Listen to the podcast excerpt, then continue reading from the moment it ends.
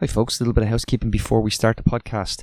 First, I want to thank lots of you for sharing, liking, telling people about us. Uh, the numbers are unbelievable. I mean, uh, generally, August would be quiet in terms of uh, political coverage. I get that there's been a little bit of traction behind a few stories, but nonetheless, it's really heartening to see so many more people uh, coming on board, sharing Tortoise Shack podcasts and enjoying them. Uh, thanks for doing that. But if you want to keep that show on the road, we need you guys to put your hands in your pocket just join us on patreon.com forward slash tortoise shack. Ch- try it out for September. See how you, what you think. There's no contract. You can cancel at the end of the month, but I promise you, if nothing else, you'll get access to tons of additional content, plea free, including the Sunday shows, uh, where we tend to turn those mics off at the end and have the conversation with uh, the panelists and our audience members. That's you if you've joined. Uh, and yesterday it was just a brilliant, brilliant conversation that was had. And uh, thank you so much to everybody who did join us there, who has. Um, shared their experiences of the far right and the rise of the far right in Ireland, uh, and it was really uh, heartening to, to, to hear those conversations happening. I'll stop blabbering on now. This is the short version of yesterday's live show. It was, again, as I said, one of the best ones we've done. Hope you enjoy it. Hope you will join us one last time. Patreon.com forward slash tortoise shack. Enjoy the podcast.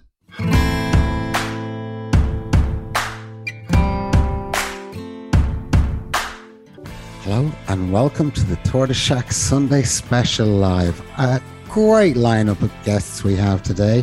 We have Gavin Elliot from Threshold. Gavin is the legal officer from Threshold. We have Dr. Arsalan Shahid. We have Sam Mcilwaine from our newly launched Shrapnel podcast. If you haven't listened, go listen. It's bloody fabulous.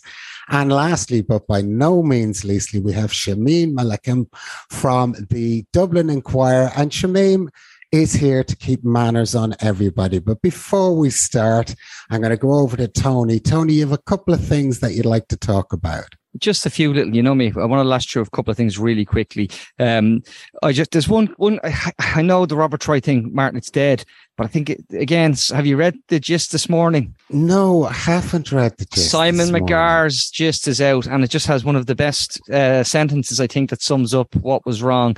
Uh, and I'm going to just read this sentence if you don't mind.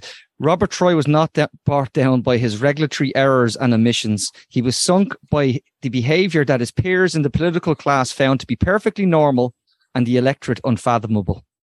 I think that's that is, a good line. Yeah. Great I line. mean, as yeah. much as I, I, I, as much as Simon, you know, he's he's he's a bit of a maverick out there, but what a, what a perfect line to, to sum up the entire mess. Uh, the other thing I want to talk about really briefly is that um, the Geoffrey Shannon report into St. John's Ambulance and the historical sexual abuse that went on there, and something as you know we've covered on this podcast several yeah. times.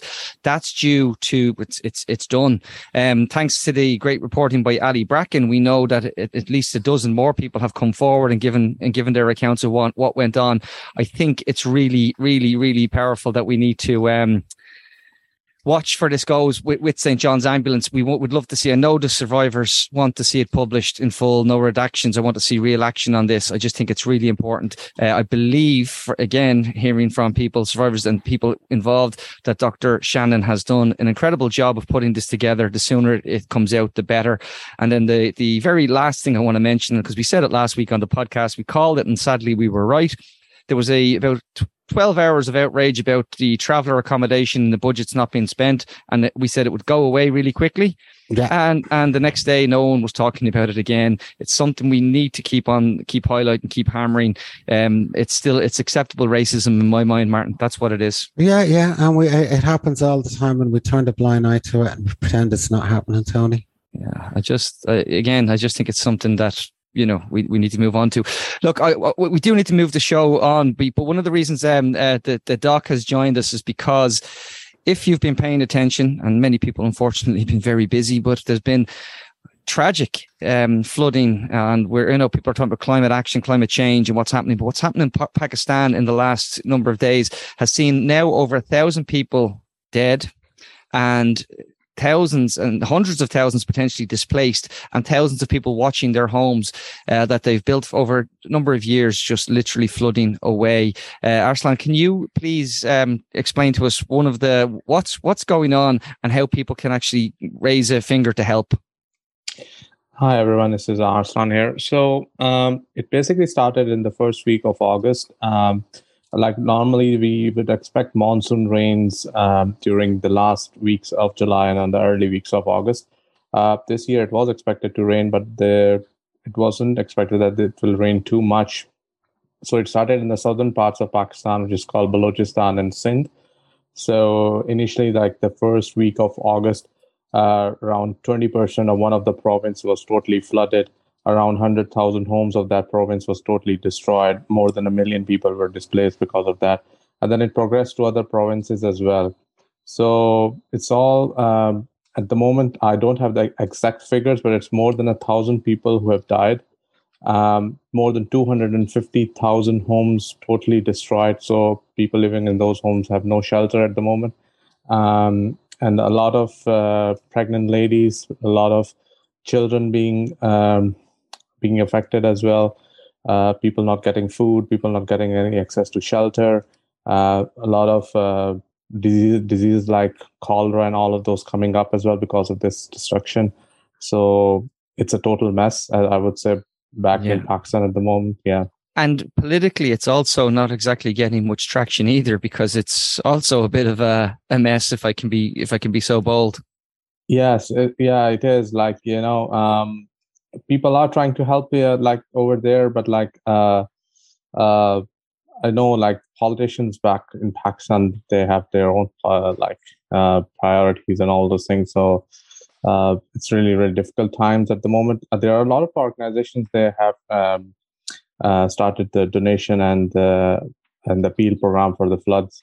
Um, but I would say it's still a lot to do at the moment because um, it's not just like we have to provide them food and shelter. It's the more of a rehab thing, which will go on for years from here on. You know, yeah. Yeah, it's, it's, it's just to put some details on that. They're saying of the thirty-three yeah. million people hit by the floods. That's over fifteen percent of the country's population. Yeah, uh, and you know we can sit here and we can talk about we're talking. We're here this week that the the the Taoiseach met with um, uh, one of the senior business people behind the potential LNG plant, and how we're talking about you know this uh, fracking gas and stuff, and then we see what what has been called the actual machinations of, of climate climate change in real time happening in Pakistan, and we're not we're not joining the two. I know your uh, your your friend um, Mo Kamal, he he tweeted out a GoFundMe as well, um, and we yeah. would like listeners maybe to click that because it'll be in this podcast as you're listening to if you can contribute. But um, but but Mo, just uh, um, Mo Mo couldn't make it, so Arsalan, you stepped yeah. into the breach. But but can I just on on on the you, you mentioned the organisations and and the time. The, the the last question I have though is really is the world do you think been paying enough attention or is it just or, or is there just far too too much bad news at this stage well, uh, the people have started to uh, gel in. You know, start, like for the last two or three days, people have started to contribute it. But I would say that it is very little at the moment. People uh, do need to do a lot. Um, I think even a single penny, a single cent, or a single euro can help can help people back home. So anyone who can uh, come and contribute. So I will. I have retweeted that tweet of uh, Mohsin Kamal. So if people can go back, uh, go to that tweet and go fund me Mm. And there's a lot of uh, government in Pakistan have also started a lot of uh, uh, the flood appeal as well. So if people can go to that and start to donate on that organization on that portal as well. Um, there's a lot of different organizations. I will tweet about those organizations on my Twitter timeline, and people if want people want to follow me and donate any one of those. Um, at the moment uh, it is still it's still very less you know people are trying to help but it, the destruction is too huge that um, it's it's very difficult for the whole nation to cope with it you know yeah. yeah. It is, it is. And when we looked during the week, there was floods too in Texas. I know there were nothing compared to what's happened in Pakistan, but you know, as Tony yeah. mentioned, frack gas, we don't get a, a, grip on this climate change soon. I'd love to know how people are going to manage the billion people who are going to have to move around the planet. I'd love to know how they're going to manage it. That brings me to Shamim. Shamim, you were telling me that program refugees have less rights, fewer rights than you did up until very recently. Will you tell us what a program refugee is and what you mean by fewer rights? Yeah. Um, so So people who come here um, through the international protection system and seek asylum, they usually obviously register, you know, and wait to get an interview date. And once they get the interview, and if they get the refugee status, this, they will be declared refugees under um, the UN Convention of 1951. So they would be called convention refugees. And these are people who, as I said, come through the mainstream route. But obviously, the Irish government has the Irish Humanitarian Program, the UNHCR program. They have some commitments to take in some refugees. And then, um, for example, when um, Afghanistan fell into the Taliban's hands, they obviously had to take some Afghans, and they would be people who come through these programs, the humanitarian program. So they are called program refugees. So what happens is uh, normally normally a refugee, somebody who has the refugee title, can travel um, across Europe uh, with without a visa, but for program refugees they don't have the right to do that. And but this is just obviously they don't know. They come here thinking oh i'm a refugee you know i can travel. But and a lot of times in most cases they are these are people who obviously the Irish government took them as another government took their parents, for example. So they obviously need to travel across Europe. So these, uh, my source, who was from Afghanistan, he was uh, he was detained in Brussels. He had gone to um, a European Union meeting. He wanted to go. He was detained because he didn't need a visa. And then the travel document that the Irish government issued for him is for program refugees. It's not for convention refugees. So they don't accept it. Even when he tried tried to get a visa from Switzerland, they said you can't, this is not an admissible document, you know. And then in terms of family reunification, also, as I understand it from a letter Department of Justice sent my, to my source, um, again, conventional refugees are prioritized, so it's more difficult for program refugees to bring their families over. Is there a way to fix this, Shamim? Is there a way to make this a fairer system? Well, the Department of Justice can can basically give them a refugee status under convention.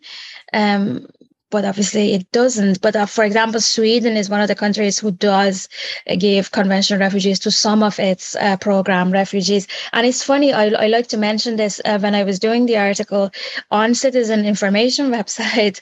It said that both program refugees and conventional refugees do get a convention travel document and can travel visa free. And as soon as I read the article, they went and fixed it on the website. But but like it was misinformation on Citizen Information website on, on the Irish Citizen Information website. That yeah, yeah. So now they've they've altered that to say that they can't. Yeah, yeah, they did. Is there anything people can do to put pressure on the government? Uh, I th- um, I think somebody from Uplift contacted me, said they want to do a petition for the Irish government to kind of change this and make it possible for people to travel. Other than that, well, it's it's in the discretion of the Minister for Justice. You know, uh, she can, yeah. So emails, phones, constituency calls to the Minister for Justice. That's how you do this. That is how you put pressure on this. Tony. Yeah, I just want to know one comment. It's it's it's funny. We see this yet again, time and time again. Whenever we're working, we're fighting for um, equality. We say this word equality so blandly, and you, it's almost it's almost you can almost point straight away know that if something is happening to it's been affected by middle ireland. It's already happening to the immigrant population probably you know for for a number of years. I mean like like arsalan is sitting there but the last time we, we spoke to him it's because he couldn't have family reunification, you know, sort of things that we would take for granted. Shamim continues to cover it. I'm sorry to go and say it, but folks support the Dublin Inquirer and the work that, that they do. It's really important that we keep those, those type of uh, publications um, going because I think it's those stories, they don't get enough coverage and it's important that we try and talk about. We keep hearing, that you know, Uh, landlords being overrepresented in, in our politics, Martin. We don't see many people from minority backgrounds. No, and, we don't. And when you consider the, the, the makeup of our population, there is certainly a deficit there, Tony, a huge yeah. deficit. Uh, I just just one thing that's quite embarrassing now. I just realised I, I, quoted I quoted quoted Simon McGarr and he's in the audience, so I feel terrible now. Uh, he's going to bash me when he gets me. Um, there's there's a lot of this is going to be of a piece actually today, and it shouldn't be a theme. But, but, but Gavin from Threshold, it is of a theme. All of these people fighting for uh, equality, a roof over their heads, um, you know, keeping the most vulnerable, protect the most vulnerable, and you and Threshold have obviously we've seen this week the record numbers of people going into into homelessness. We've seen all records broken with now over three thousand children uh, currently in emergency accommodation. And you and I, Gavin, we we know that the figure is much higher because yeah. we don't measure it that way. But you're also involved in a campaign that was working its way through the system very slowly to ensure the right to housing. Um, and I want to be very clear that's the right to adequate housing. Can you just give me a bit of background on that and the work that you're you're involved in, please? Sure, yeah. so Threshold is part of a coalition um, called Home for Good, which is ourselves, uh, Simon Communities Focus, um, uh, Rory Hearne of this parish, and uh, a few other Mercy Law and a few other organisations who came together maybe, I suppose, two or three years ago to kind of push for the right to housing to be included in the referendum. And so the when the government, the current government was formed, there was a, a commitment in the program for government to have a referendum on housing. so that was a little bit vague, but uh, as a lot of people will know, the, the government formed the Housing Commission, which is supposed to take a sort of um, you know a broader look at housing in general. And one of the things they were tasked with was to determine whether or not there should be a, a referendum on the right to housing in the constitution and report back to the government. They are currently seeking submissions from the public. Um, and the submission date closes on the 2nd of September. So I suppose um, the reason why people might have heard about it a little bit more than they had done previously, this idea of the right to housing, is because of that commission and what it's um, what it's doing. And we we hope, I suppose, that the, the commission would report back to the government in in the autumn, and that that would uh, be a, a, positive report, and they would suggest, uh, hopefully, suggest a form of words, and hopefully suggest that there should be a you know standalone right to housing in the constitution. And so that's just a bit of background. But if you want, I can go into. Oh no! I mean, like, look, let's let's tell people the easiest thing. If they want to make a submission, if they want to get involved, is it's Home for Good, is it? Yeah, well, you can um, go to the Home for Good website. All of the details on how to make a submission are there. If you want to um, you want to make that a little bit easier for yourself, Threshold have uh, a page on their website where you can, there's a sort of form letter, you can adapt that, you can add to it, you can subtract to it, and you can just hit send and that'll go to the commission. But I think it's important to, you know, just uh, as many people as possible and as many people who are affected by the housing crisis as possible contribute to the to the consultation because um, you know these things can be a little bit uh, you know lawyers and politicians talking to each other about the Constitution. And at the end of the day, the Constitution doesn't belong to the politicians and it doesn't belong to lawyers. It belongs to the, the people of Ireland. So it's your Constitution. If you want to write to housing in that Constitution, then tell the Commission and hopefully the Commission will take that on board. We'd very well much said. like a new, we'd very much like a new constitution, but that's. Uh, yeah. I'm looking, I'm looking at Sam smiling now. but uh, no, look, Gav, thanks for that. I really appreciate it, and we will talk a little bit more about about um, the homelessness situation and the prevention issues as well on, on that. If, if, if you can hang on for a bit, sure. a bit.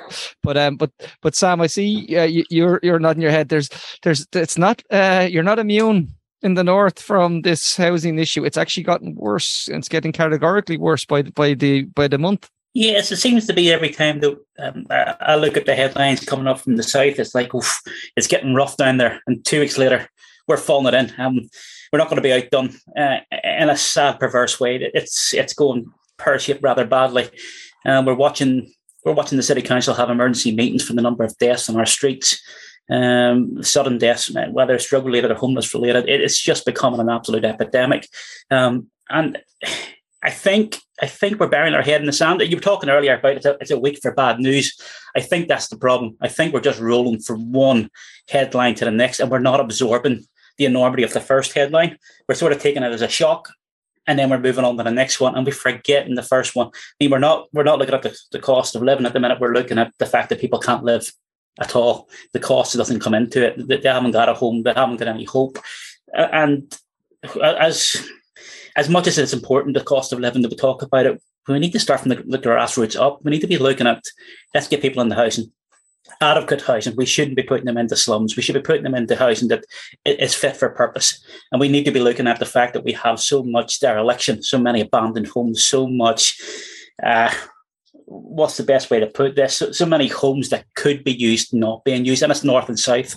It really is. I was going to send you a few photographs during the week of Belfast City Centre and the amount of sort of areas that are well off, we'll call it. Mm. And there, and there are three story, four star, four story houses, the old sort of Georgian look fronts, and they're boarded up. And then I'm down the street and there's a house being renovated and it's being renovated for flats for students. And it's like, well, can we not renovate that one as well? Um, and can we not put people in there who require a roof over their head for this winter because it's not going to be fun? Um, but yeah, I think I think I think as much as the south is bad, we're, we're doubly as bad. We're, we're going the right direction for the wrong way. I, I, did say that there was, uh, uh, you know, criticism of the BBC for not talking about Brexit, which is the elephant in the room. And while I was watching that, I was thinking, well, North and South aren't particularly different when it comes to housing and it comes to cost of living. So maybe the, the uh, real elephant in the room is neoliberalism and nobody bloody wants to talk about it at all. Colin Harvey brought up some interesting comments, questions during the week, and I'm sure they received a mixed reaction within the the the loyalist community but he made some good points and i'm quite sure within the loyalist community there's a lot of people who are saying no we don't want drugs in this community. We don't want to be associated with drugs in this community. What do you feel was the general reaction sam i think the problem that, that colin has at the minute he's put that many people's backs up. They're ignoring the message now. Um, and I know Jamie's not a good friend of yours. You're not in his fan club, no. but again, he, he he can make the odd good point as well. It's when they start to digress off that point into other fields that the the, the good sort of natured point that comes through is starting to get lost in it. Um, yes, we, we have a drug issue. Um, uh, I'm sick of tweeting that drug is a cancer in my community, and I'm sick of people who are who are so-called loyalists hide behind a flag while they do it. Um, I will call it out in my own community. People people will always point and go, Vemon's over there, they do it worse. No, I'll call it out first in my community. There, there are people who live within the loyalist community who are poisoning it, who are using it, who are making money off it, and who are destroying it from the inside. That needs to be eradicated first. Yeah, I, I, think it was a fair point he made. Uh, you can, know, can I can I Martin, can I come in? Troy asked a really good question, and it's so it's um, about the prevalence of vulture funds in, in the north. And I don't know if Gavin, if you have much experience of it, but I know the guys in um, Take Back the City in Belfast were were, were, were working on things as well in terms of funds in in in, in the north. Have you, have you any thoughts on this? Yeah, I mean, I don't um, I don't know if you know in detail the the, the amount of um, you know residential investment that big residential investment in the north, but my impression would be it would be maybe slightly less than in the south. But I was just kind of uh, a little bit kind of depressed by what Sam was saying because I remember um, when I joined Threshold, one of the very first things I ever went to was a conference in uh, Housing Rights NI hosted in Belfast, and um, they were. I was chatting to them kind of on the margins, and they were saying it's getting terrible. You know, people are waiting two or three years now for social housing, um, and coming from the south, you know, to hear people waiting sometimes even three years for social housing is just kind of like, I think it was 12 years, 13 years at stage in, in Dublin. So um, the fact that the North is catching up quickly is, is, is bad news. Um, Shamim, if I could ask you on this, uh, the housing issue comes up always and always and always in basically everything you cover. It's all it's the it's literally the people on the very margins, and it, as I said at the outset, too many people in in the um, in the immigrant community uh, are, are, are suffering from that. Uh, with the numbers now, as the, I see them coming out every month, I watch them and I get depressed reading them, but they also have this non-EU category as well. Um, how does that what does that say to you? What message does it send when you're doing the work that you're doing? It's disappointing, but uh, at the same time, uh, it, it shows the underdog status of the uh, non-EU immigrants in the country. And as you know, um, immigrants are disproportionately uh, dominate the private rental market. You know, and they're they're a big part of it. And um, and uh, it's just unbelievable the impact that it has. I think there was a very recent ESRI report that came out that which analyzed uh, the census data, and it showed that um, um, migrants, non-EU migrants. Um, but I'm not talking about the UK when I say. I just want to make it clear: non-EU migrants um, and uh, undocumented migrants are more likely when they leave uh, homeless shelters, homeless um, uh, uh, support uh, groups, or whatever. They're more likely to go back to homeless shelters, and they're like more frequent users of it. Uh, especially, I like to call out how it impacts um, women who who come here with an immigration status tied to the husband and they don't have the right to work themselves because the husband is on a work permit that doesn't allow the spouse to work. So, um, and then uh, I, have written about this before. The, the husband turns abusive and refuses to um, renew the, the immigration status of the wife, and then she leaves them, but she would become homeless herself. And and these these are women in a situation where they're also afraid to go to the authorities authorities because they don't want to get deported, you know. Yeah, and like, sorry, I need to just point something out on that. That was one of the very first. Don't get started, Tony.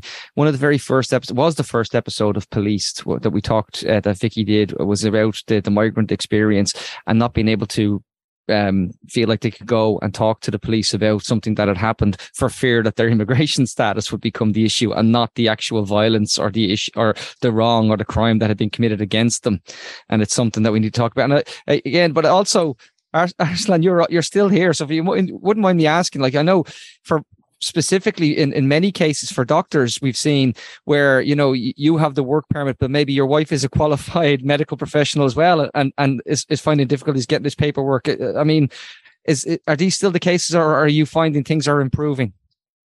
Yeah you remember that there was a number of reasons we raised uh, mm-hmm. about that stamp 4 issues one of those point was like the spouse or the wife or slash husband uh, were not able to um, work in work in the state if they don't have a work permit. So my wife came here like two years ago, and she came on the dependent visa on me, and like she was a qualified doctor, but she was on she wasn't able to work for for a year, like you know, until she got her own work permit.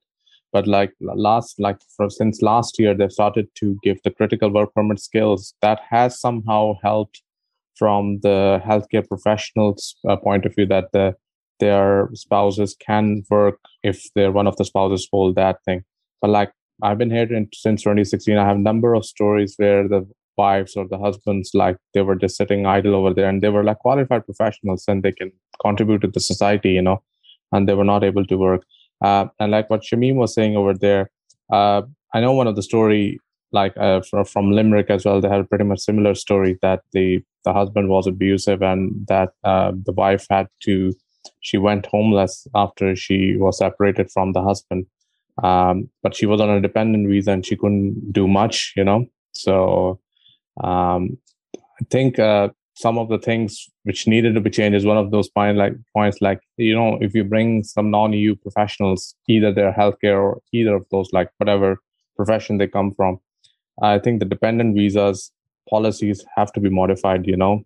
They should I, be yeah I'm going to go to Tony in a minute about yeah. Ukraine, but before I do, I just want to conclude this part by saying that housing, homelessness, and health are intrinsically linked, intrinsically linked. So when you see increases in A&E wait times, a lot of that is because there is nowhere for people to go. Um, so we're at the moment experiencing our highest trolley figures, our highest homeless figures that we've ever had. And we, we're in August. This is the quiet time. So we are heading into a winter, which is going to be terrible for both housing and homelessness. So I'm just going to move on to Tony. Tony and I see Sam wants to come in there. So sorry, Sam, go on ahead. Martin, I've just added your list of, of things there. The, the, the crime rates tend to go up along with that because we're forcing people into situations that they should never be in. Uh, and we also um, we also direct our, our security forces, our police forces in that direction, and they become the, the focus uh, and the focus is taken off what I would say is the real criminals, the guy sitting with 16 houses, the guy sitting making money off the poor, the guy robbing the place blind. But um, yeah, I would just add the crime rates into that. No, we, I, I, really important because it's coming around again in this in this next uh, term is the so and uh, they want to introduce drones to make sure people aren't dumping. I guarantee you those drones are going to be deployed in working class communities. I yeah. guarantee you we will. We, we it's got we got to watch all of that and and migrant communities as well. It has has to be said. Let, Um, let, let me just say before we go to Ukraine, you can take Tenadrone with a toilet roll, a toilet roll. Okay, just remember that. Tony, Ukraine. Sorry, Arsalan, did you want to comment? yeah, sir? just I want to add some last thing. You know, um, please. what is it? So the last thing is that how can we ask like authorities are maybe too much strong to ask, but like how how long will we like hide behind the curtains of COVID nineteen? You know, like if I ask for some one of my friends' child passport was delayed, the the, the department says it's due to COVID nineteen. If uh, one of my friends who uh, whose son is autistic and he's waiting a lot of services to be given from Department of Health, and he's it's delayed for two years. The answer is COVID nineteen. If I go to some department for any other issues, they say it's the delay is due to COVID nineteen. I don't know how long the authorities behind the departments will hide behind this COVID nineteen thing. You know, I think Good they point. should realize that, that, that you have you have to come out of it. You know, Very eventually. good point. yeah, Well, yeah. well, well Yeah. if if if the current government, as Gavin will attest to this, can get away with saying, you know, Yeah. 2007 has still stopped them. The crash in 2007 has stopped them building houses. Gavin, uh, and they've managed to stretch that out for nearly a decade and a half now. So they, they- who knows that they'll how long they'll they'll they'll dine out on the idea that co- we can blame everything on COVID. Yeah, yeah, exactly. Look, in the Ukraine, and that people are firing bombs at a nuclear plant. And I, I think we should just all agree, no matter where you are on the spectrum, that firing bombs at a nuclear plant is stupid. Um, no matter who's doing it, stop being stupid. Tony, you want no, to just talk no, a bit about just, this? just no, no. I only want to say very briefly. I spoke to a few people in different areas of Ukraine this week. Find it very hard to connect with people who who actually want to come on air at the moment. The mood is very low. There's a lot of people who've who've, who've lost a lot of people, whether they're through actual people who are dead or people who are injured and have had life life changing um, injuries, and the mood is very low. And um, it, it, it's just it's really really difficult and then there you know obviously people have almost there's a fatigue to reporting on ukraine and and i suppose that's only natural but at the same time you know martin you pointed out they're looking at this incredible monstrosity of of like they're, they they they took the nu- the largest nuclear power plant on the the continent of Europe. They, the the Russians took it, and now there's there's talks of shell shells falling around it. It's just it's just terrifying, and we we need. I know we wouldn't get up in the morning if we thought about these things too long. We, no, no, but- no, no, we but- wouldn't. but we have to keep going. Um, I do want to come back to you, Martin, actually, because you uh, you want to have this is this Martin. You've got more information on what's currently happening in RTE in terms of the settlements around the Eversheds investigation into bogus self-employment in. RTE. Yeah. Um, on the 6th of September, uh, the TUG has, and the TUG is the SIP, is the uh, SIPTU end of, of RTE, have invited all trade union members who received Evershed contracts to attend a meeting to address any questions arising from the retrospection offered by RTE, which will, issue in the next few days. So in the next few days, RT are going to put a figure out there, what they call retrospection. And that's to go to the workers they have mislabeled as self-employed, some of them for as long as 30 years. Now, I've given some advice on Twitter about it to RT employers or employees. First of all, it's not retrospection, it's reimbursement. You are entitled to every single cent that was taken from you through wage theft and through benefits theft. So that's the first thing. Um, the unions have have been incredibly slow on this. It's well over 12 months since Eversheds uh, finished their report, and the unions should have struck ahead with each worker. Each case is an individual case. The unions are not helping you, so go into that meeting on on the 6th of September and adopt a little bit of Rihanna's attitude. Pay me what you owe me, and do not compromise. Do not compromise. You do not have to. I, I will. Uh, just one thing about the retrospection thing. It's quite funny. It reminds me of all the times that we kept having to hear over the number of years that this ex bank has been hit with the largest fine in the history of the state. And, you know, they've had to pay out this amount of money. Usually they were just giving a lot of money back to people who they had denied that money. Well, retrospection you know? is, um, is, is a complete misnomer. How the unions have allowed RTE to get away with the word retrospection it's reimbursement. Remember, revenue and social welfare will get every single cent they're owed. They will not compromise now. Neither should RTE workers. And we should support them fully. Let me just be really plain about that. We should support them fully, 100% behind them. They're the tip of the iceberg. There are thousands of workers to come behind them. So support them. Absolutely support them. The uh, last couple of things, just very briefly. Obviously, the talk this week has been about um, the looming power cuts. Here we go. Uh, we can keep the lights on. We're all going to be great because there's a plan now. Uh, but uh, some of the things, and again, we always have to call out the, some of the great journalism that does happen where people like, you know, we had Micheál Martin tell people, you know, we didn't know it was this bad. And then people this, this weekend saying, well, actually, here you are 11 months ago been told it was going to be this bad. So you did know, you know, all of these things, there is good reporting going on. But the the idea then that we one thing that strikes everybody now surely is that I saw the government's idea for if you if, if this has been picked up yet, the price cap and the the small windfall tax that you're planning on energy companies will reduce on average a household bill per year by 18 euro. Tony, if electricity is priced be- beyond the usage of people, it's it's an effective blackout. You don't need to flick the switch to turn them off. They are effectively blacked out. So the government is going to have to do something. I mean, you have so many crises coming together this winter. Gavin, you wanted to come in there.